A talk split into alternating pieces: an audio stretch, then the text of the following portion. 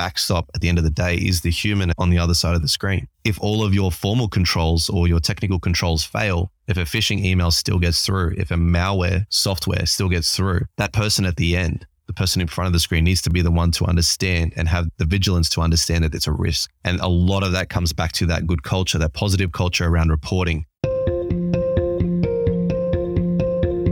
You're listening to the cybersecurity podcast for all executives.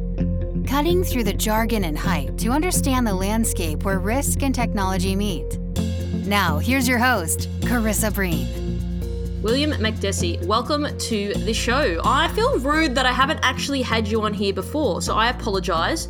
But I'm keen to get into your thoughts because you've got a very interesting background that you walked me through but when we had that chat, you sort of spoke a little bit more about your experience with local and state government. So I'm keen to sort of jump into that and start with that straight away. So tell me a little bit more about your experience with working with local and state government. Yeah, sure, Chris. I've worked with Inconsult for about two years now. And Inconsult as a whole has worked with over 90 of the 128 New South Wales local government councils including New South Wales state government. Everything from your busy metropolis councils to the rural end of the conduit councils, councils that rely on diesel generator wireless antennas just to get internet connection, you name it. We have a team that performs audit as well, internal audit and such. And then we have our risk team, which is essentially where I sit, doing pretty much everything for local and state government, including traditional risk management, climate risk, modern slavery, but my focal area, which is cyber risk.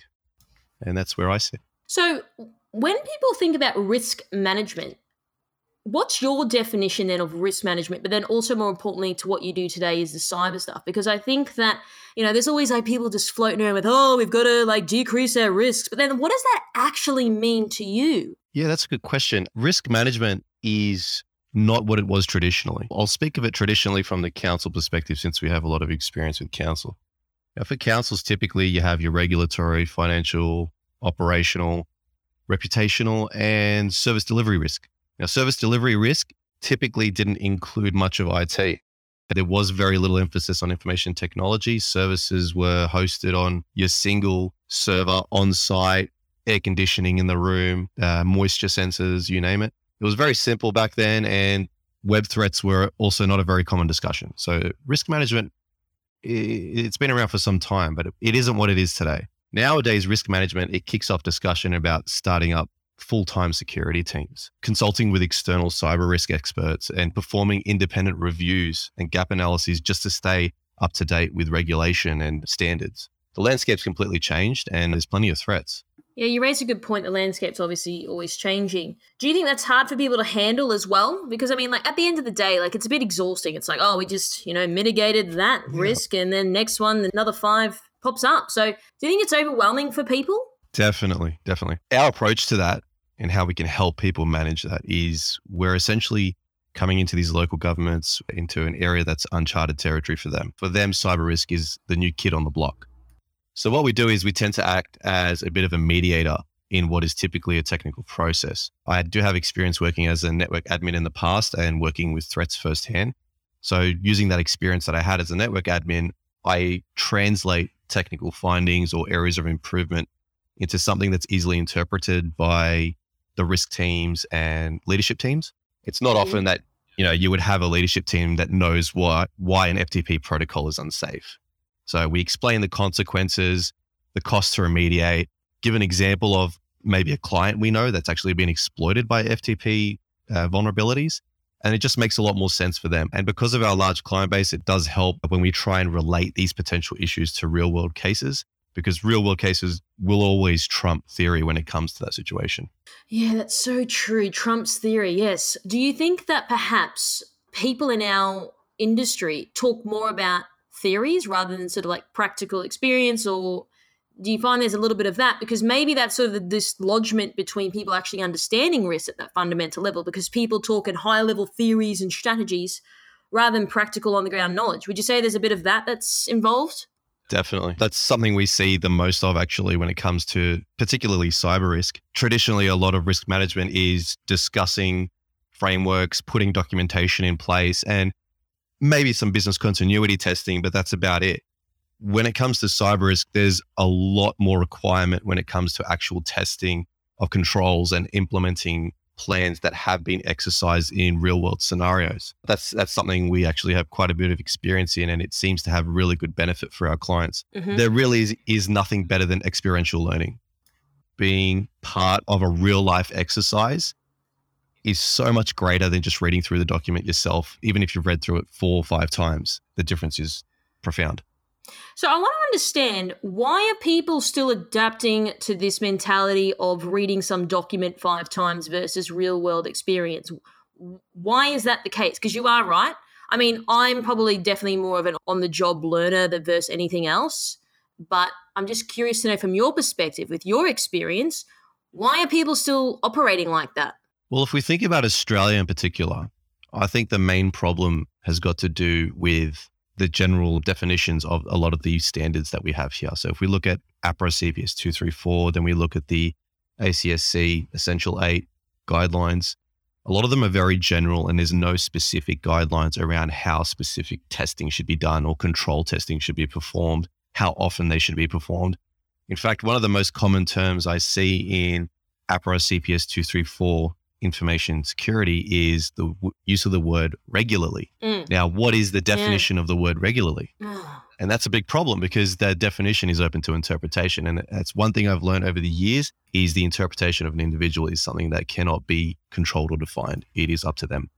So, what would you define as regular? When it comes to cyber risk, good question. when it comes to cyber risk, I tend to tell people regular is typically twice a year. Really? Yeah. And so, yeah. what do you think other people's definition of regular is? Once every 10 it years? Does, it does depend on the context. So, this is standards such as APRA CPS 234, which are quite high level. We're talking about major control testing here. So, twice a year is probably the most frequent I would put as a definition for regularly. But then you've got also some councils or organizations that are smaller.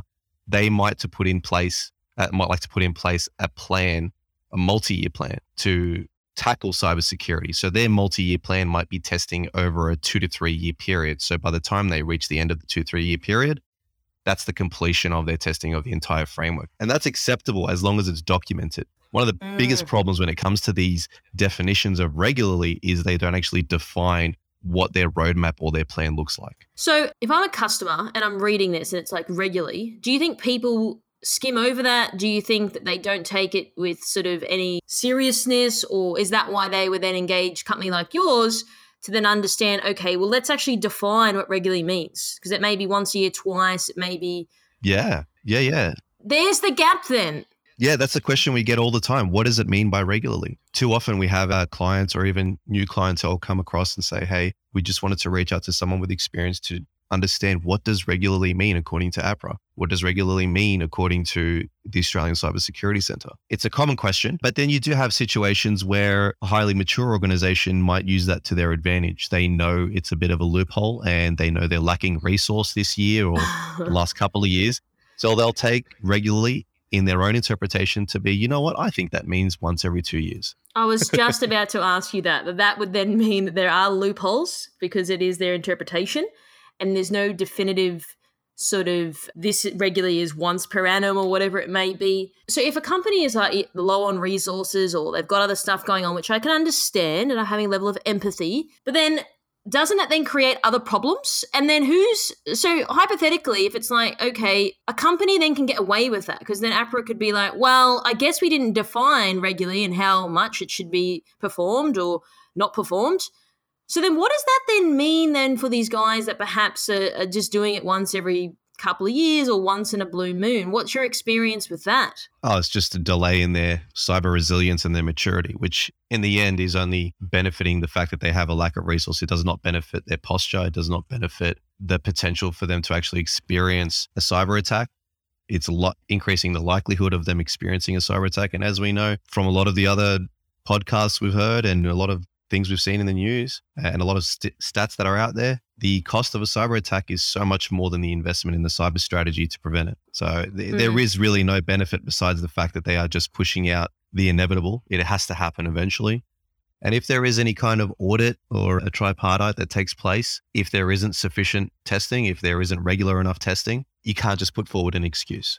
It's Mm. just not going to work. It's not going to hold when it comes to a review or an audit. So I'm just I'm really fascinated by this. So with the APRA stuff, so hypothetically, if it's like this regularly, why don't they have guidelines? Perhaps now I know it's going to depend, and it always depends, and all this and that.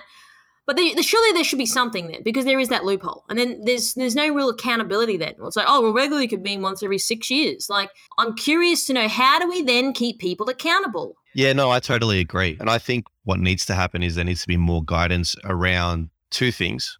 One is the implementation of a statement of applicability, which is something that's used typically with ISO standards, but I'm trying to actually encourage it for use in other frameworks as well and, and standards. And what that does is it basically sets the context from a high level, coming straight from the leadership team. We are going to commit to these parts of the framework because it is commensurate with our infrastructure. There is Right. no way you can create a standard that is commensurate with every infrastructure around the globe. It doesn't work No, like that. no, no. So one of the things I'm curious to know as well is with these long frameworks, NIST or whatever it is, they're quite lengthy, right? You got to really trawl through stuff. Don't you think that's sort of counterintuitive a little bit? So if you got to read like some super long document about these are all the things you've got to cover, people just a don't read it, b couldn't be bothered because it's all too hard. They feel overwhelmed, and then then nothing gets action. So why are we not trying to reduce? And I get you've got to have these long frameworks and all that, but what about trying to sort of condense some of the key points? Because it is frustrating, it is arduous, and people don't want to do it because it's it's another thing that they've got to do in terms of compliance and keeping their head above the water and keeping their he- you know the lights on. I'm curious to hear from your point of view. What's going to happen about condensing these long frameworks? Yeah, so this is actually where a statement of applicability would come in. This is a statement that you make when it comes to the commitment to a framework. So if we look at the NIST cybersecurity framework in particular, for example, it is not something you can be accredited for or certified against. It is generally a voluntary Mm. commitment to the framework. Yep. So in that case, you put forward a statement of applicability and you say, I am going to, at a high level, executive or leadership level, commit to these areas of the framework as they are commensurate with our infrastructure. And that's how it will work. It will only be assessed against those areas of the framework. And that's something that is lacking in people who are implementing the NIST cybersecurity framework.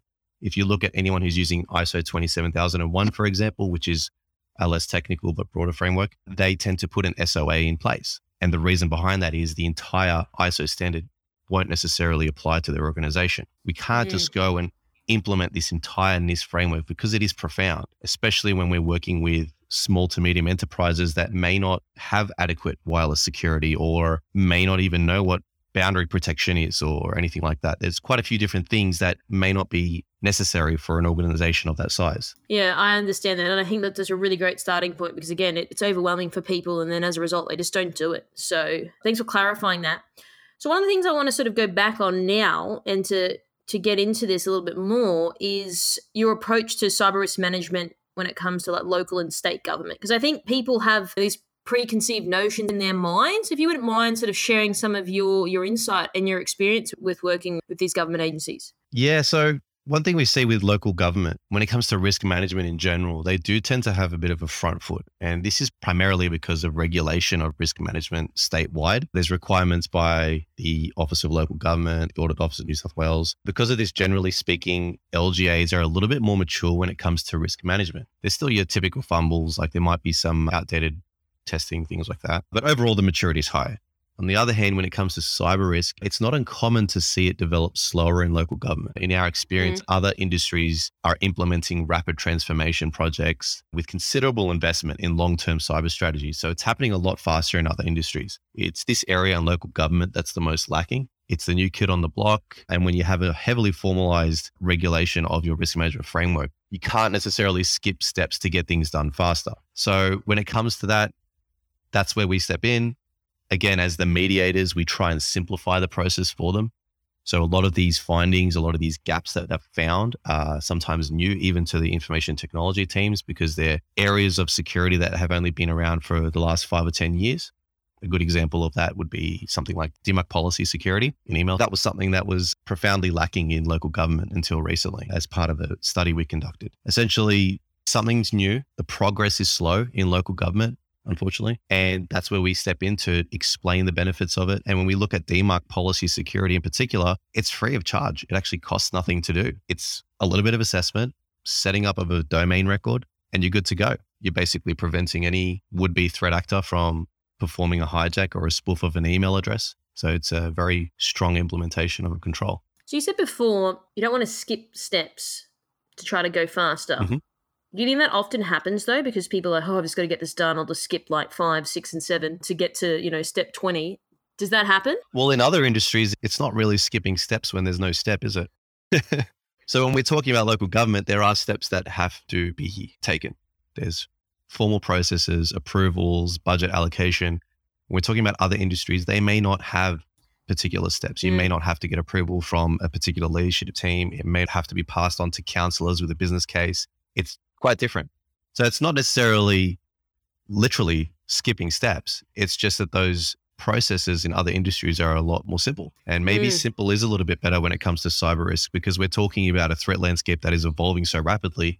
It's not like your traditional risk management. We need to move a little bit faster. Well, I guess that's what sort of leads me into my next question, which you've sort of already uh, identified is the differences in the approach that you found towards cyber risk management. So we just said before that, of course, there's a little bit more set in stone policies and standard operating procedures that local government then have to follow, versus perhaps another company that doesn't need to get approval and all that type of stuff. Do you have any sort of other differences that come to mind when I'm asking this question? Yeah, definitely. I would say it's the maturity. The maturity is something that's a huge difference. So when we're talking about different size councils, for example, or even just organizations in general, there is a great difference in maturity versus size. It's actually not linear. It's not what you would think.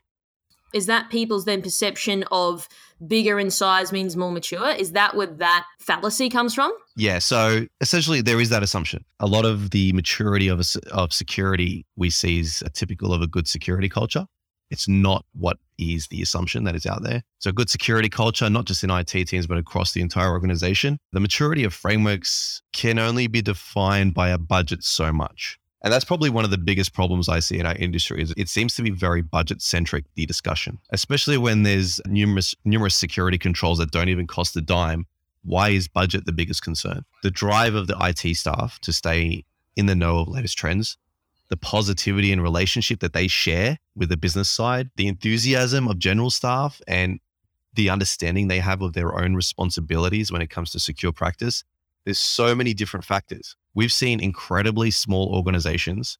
We've seen incredibly small local governments in rural areas with less than 50 staff sometimes, with greater cyber resilience and maturity than even ASX listed multinationals that we've done work for. Wow, that's wild. I'm curious to know. You said the budget. So, what? Why is that sort of like a roadblock for them? Like you just said that there are other controls that are free that people can implement. So, then why are they so focused and hung up on the budget side of things? That's a good question. And I think that's where my technical background helps out quite a bit working in cyber risk. There is that lack of understanding of the technical side. And also, one of the hottest topics a couple years ago was the fact of the issue of budget allocation to invest in cyber risk. That was such a hot topic in media that it became the focus. And I think that made it feel like the primary cause of this issue on the surface. But Mhm. working with organizations and government to create, improve, and test their uh, information security frameworks, we always see otherwise. I'll run a phishing campaign across an organization, and the data from a phishing campaign alone, so not only the data from the entire framework, but just from a simple phishing campaign, shows that staff education has the greatest impact on user compromise. So it doesn't necessarily have anything to do with budget. It doesn't mean we need to do more phishing campaigns,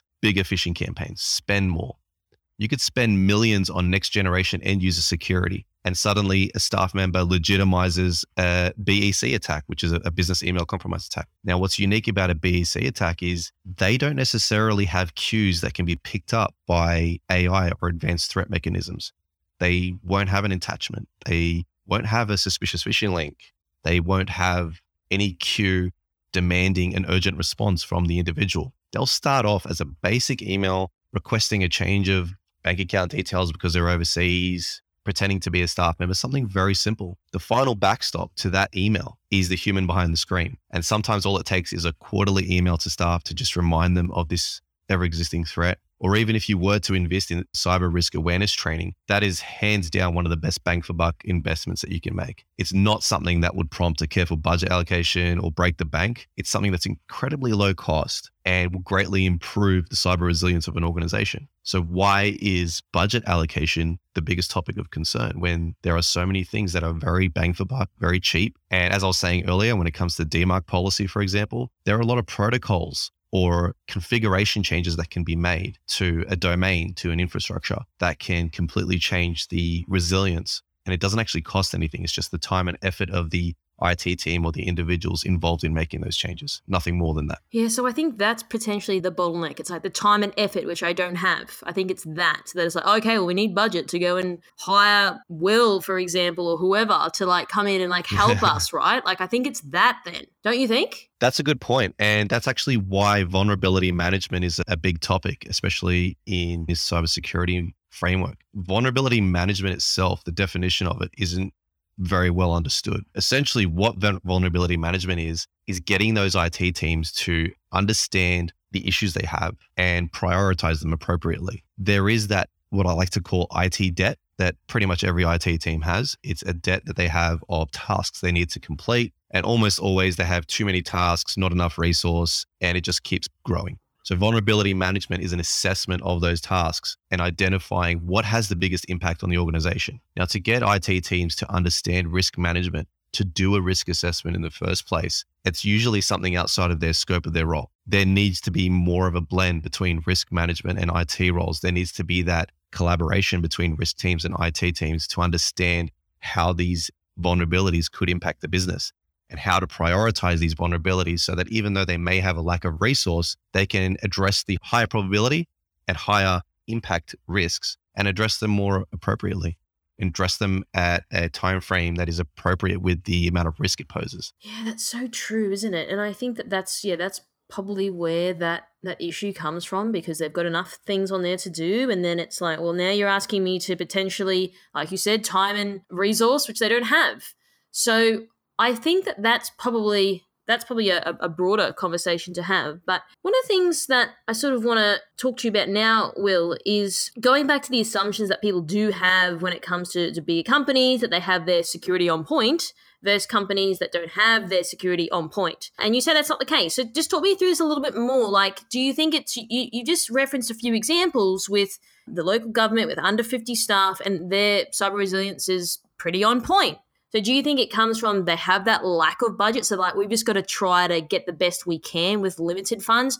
Versus companies who's probably just got buckets and buckets of money where it's like, oh, we'll get round to it when we can. So what do you think it is? That's a very good question. And I think the lack of budget is definitely a driving force to find better ways to manage cyber risk. And that's when you see smaller organizations doing better because they have that well developed culture. And culture sometimes doesn't cost much. Obviously, there are investments in staff days and culture building exercises, things like that. There is a little bit of investment and stuff like that. But when you've got a good culture around cyber risk in an organization, it's not like investing in end user security. It's not like investing in a SOC SIEM infrastructure. It's something that you've developed through your relationships with people. It's something that can benefit the cyber resilience of an organization. Again, as I said, the backstop at the end of the day is the human on the other side of the screen. If all of your formal controls or your technical controls fail, if a phishing email still gets through, if a malware software still gets through, that person at the end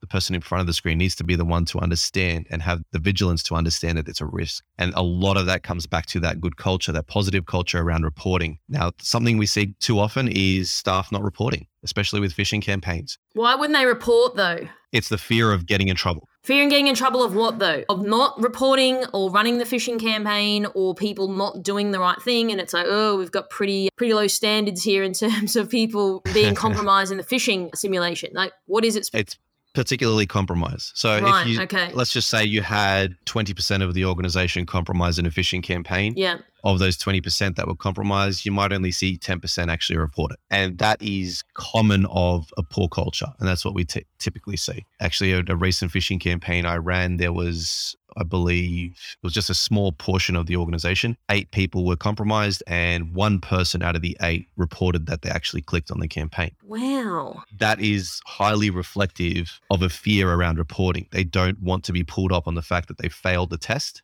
Right. They think they might be reprimanded. And that is why a positive culture is so important.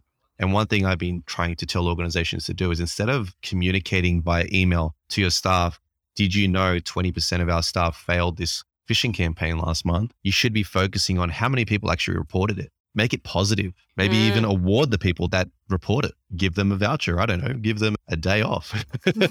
Far out. People were reporting it left, right, and centre then. Uh, exactly. Okay, but don't you think we've sort of bred this culture? I mean, in my experience of running reports, this is what I used to do. We used to even oh, compare is not the right word, but we would look at each like function of the business and say like, oh, these guys are up this month, these guys are down this month. So it's like we've bred this culture a little bit. Like, oh, well, yeah, look, twenty percent of people in your area failed the simulation, and don't you think we've sort of got ourselves into this mess? That's very true. That same organization where I ran that last phishing campaign, the month prior, they ran a campaign with the IT team and the stats were twice as good as the stats of any other area.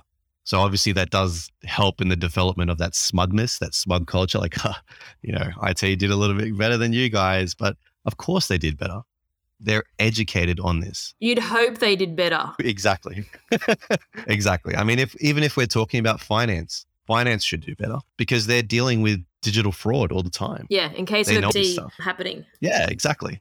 Exactly. So there are certain areas that will do better. It's just in their nature. It's inherent for them to do better, but we can't go around comparing this because it's there's no benefit to that. What we need to do is we need to focus on conducting organization-wide cyber risk awareness training, same level of training for everyone. And that's the issue. We don't go out and select the privileged user access accounts and just give them a little bit more training. That's not how it should be done you don't want to help develop that more smug culture. Everyone should get the same training. It should be, I'll use the word regular because that's a funny word in this conversation at the moment, but regular, which in the case of cyber risk awareness training is at least once a year. At least once a year, you have to train every single staff member, including contractors, temps.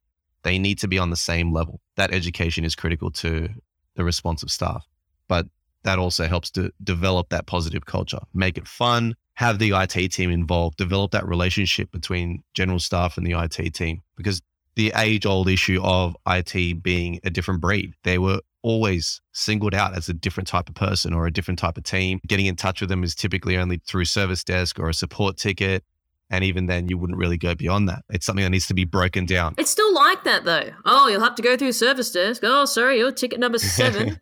it's still like that then. So we talk about this, but are we doing anything about it though? Really? Yeah. That's why we need to involve IT in these things. That's where I like to talk about my experience as an IT admin in the past. People actually like that. I mean, an IT admin giving a presentation on cyber risk awareness, speaking in a language I can understand, making it fun. It's actually something that anyone can be a part of, anyone can learn from. We're just not approaching it correctly. And do you think that'll change over time? Because I feel like people say it is, but then I feel like it's not, and then some instances it is. What are your thoughts on that? I think it will get better. The only problem I see is there are a lot of these cheap and easy solutions online for doing training and phishing campaigns. Don't get me wrong, they're great and the cost benefit is fantastic because a lot of them are very low cost, but it still doesn't help with the development of that team developing a relationship with the rest of the organization. That's something that can only happen if people stand up and actually have presentations together, talk to each other, start developing that relationship themselves. You can't just go and sign up for a training module online and just go and tell your staff, okay, everyone go and do this or you're going to get reprimanded. That doesn't Mm. build a positive culture. It is a lot easier to do it online. Mm. Heck yeah.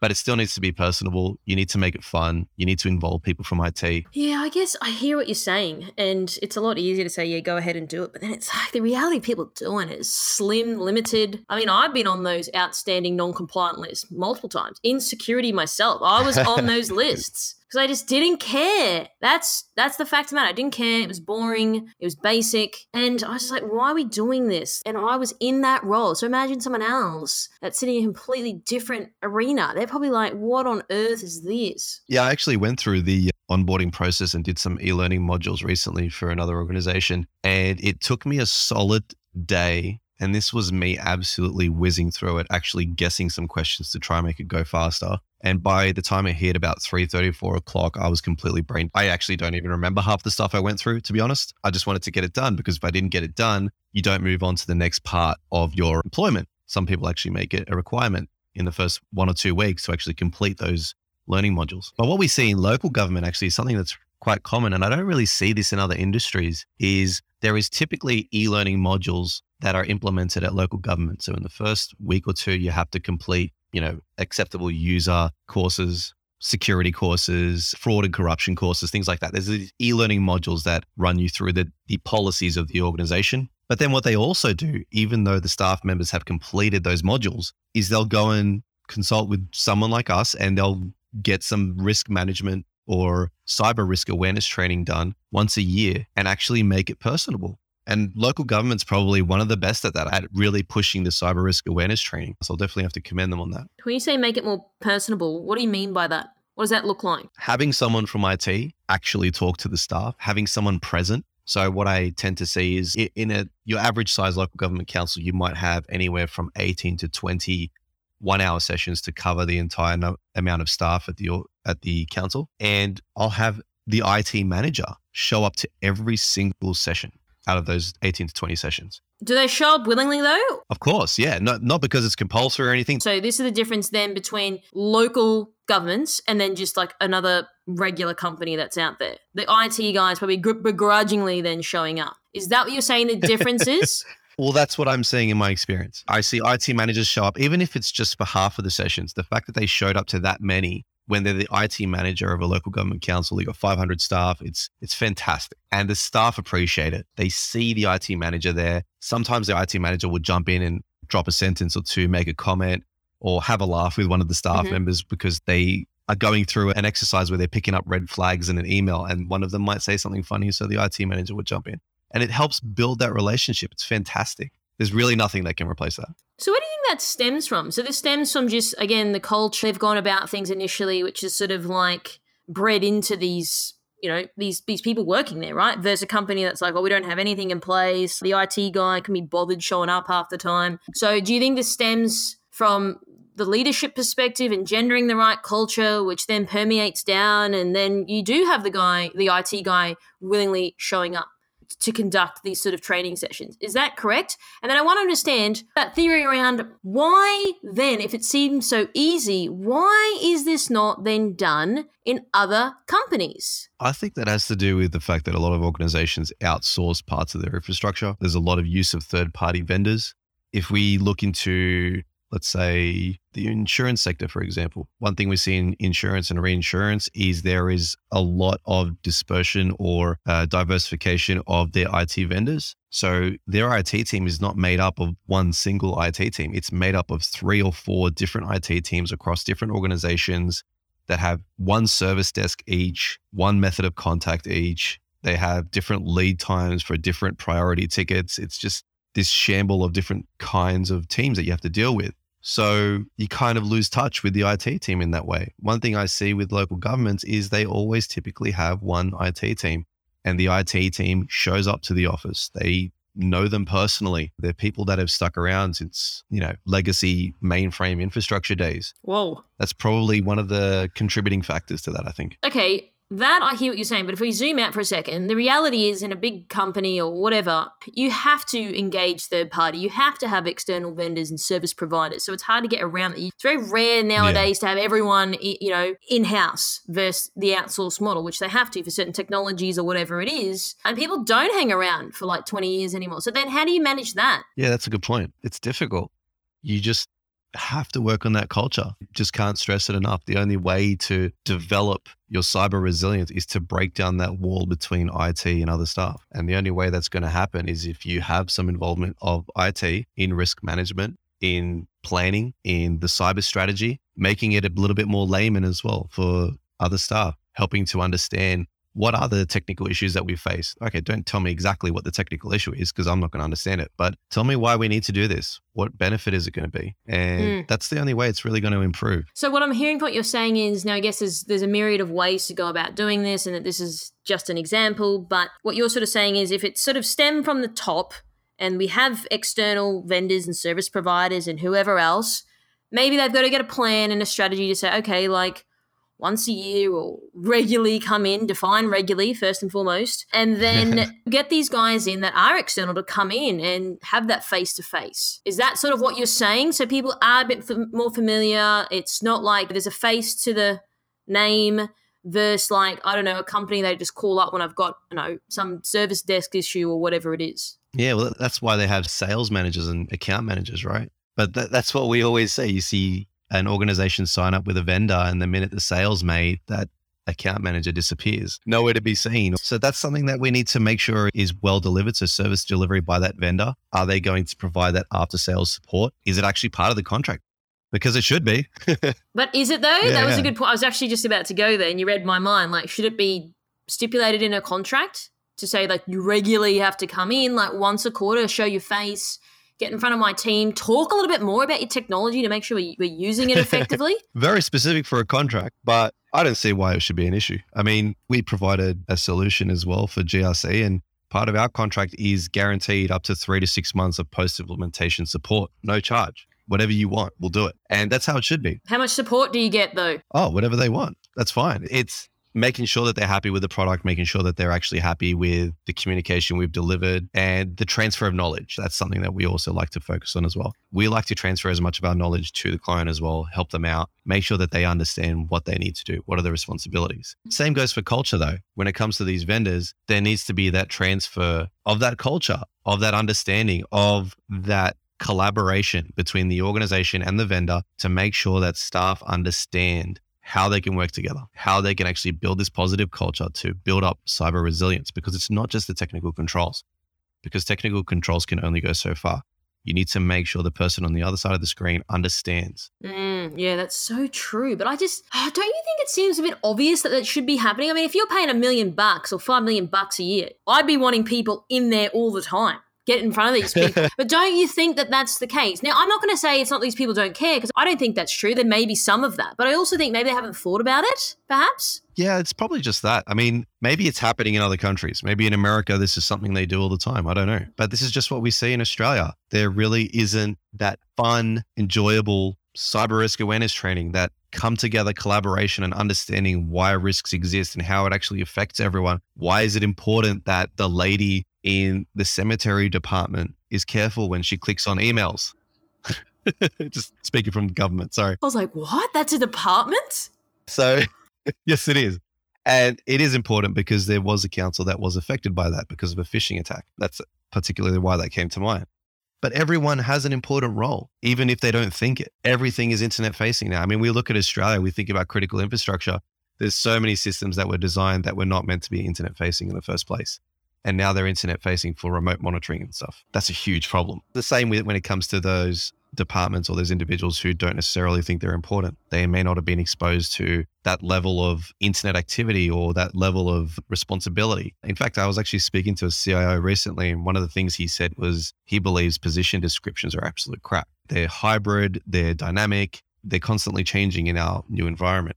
And that's a good point because if you have someone who's come in and they've worked in an organization for 10 years and they've worked in a particular role, all of a sudden their responsibilities change. Is their understanding of risk, is their understanding of cyber risk around those new responsibilities also improved? And that's a big problem. When we've got these roles that are constantly evolving and new responsibilities coming through the door, does that new responsibility introduce new risk that that person is not necessarily educated on? So, the question that I have is if I'm a leader or whoever and I've got all these vendors, service providers, how come they're not sort of standing up and saying, okay, we never see these people. Get these people in our office in front of us. Like, are people asking these questions? Because I don't know if they are. So, why is that? I don't really know. I mean, that is something that we've focused on and it's something that we've provided that's highly personable level of cyber risk awareness training. It's something that we tried out and it took us years. It took us quite a few years to work out. But once we realized that making it personable was the best way to actually deliver the message, to actually get staff to understand and listen. We've stuck to that. Now, I know in a lot of organizations are not having this conversation. And when we explain our cyber risk awareness training, it may not sound like it's going to be any greater benefit to you doing an online module. It's not until you really experience it and go through it that you see the benefit. How do you raise the question when it's only something you realize is beneficial after you've done it? That's the problem. You need to raise awareness on it. Well, I think that really concludes our interview today because I wanted to really get into your experience and working in state and local government and to understand where you know where these guys are doing it rather well and where other people outside of those government agencies can actually sort of look to some of the insights that you've shared with us today and look to implement some of your strategies and your theories so i really appreciate your time today will No problem. i think that yeah you've definitely given me some knowledge and i'm definitely certain that you will have passed your knowledge on to our listeners so thanks very much for your time Thanks, Karissa. Really appreciate it. Thanks for tuning in. We hope that you found today's episode useful and you took away a few key points. Don't forget to subscribe to our podcast to get our latest episodes. If you'd like to find out how KBI can help grow your cyber business, then please head over to kbi.digital. This podcast was brought to you by KBI.media, the voice of cyber.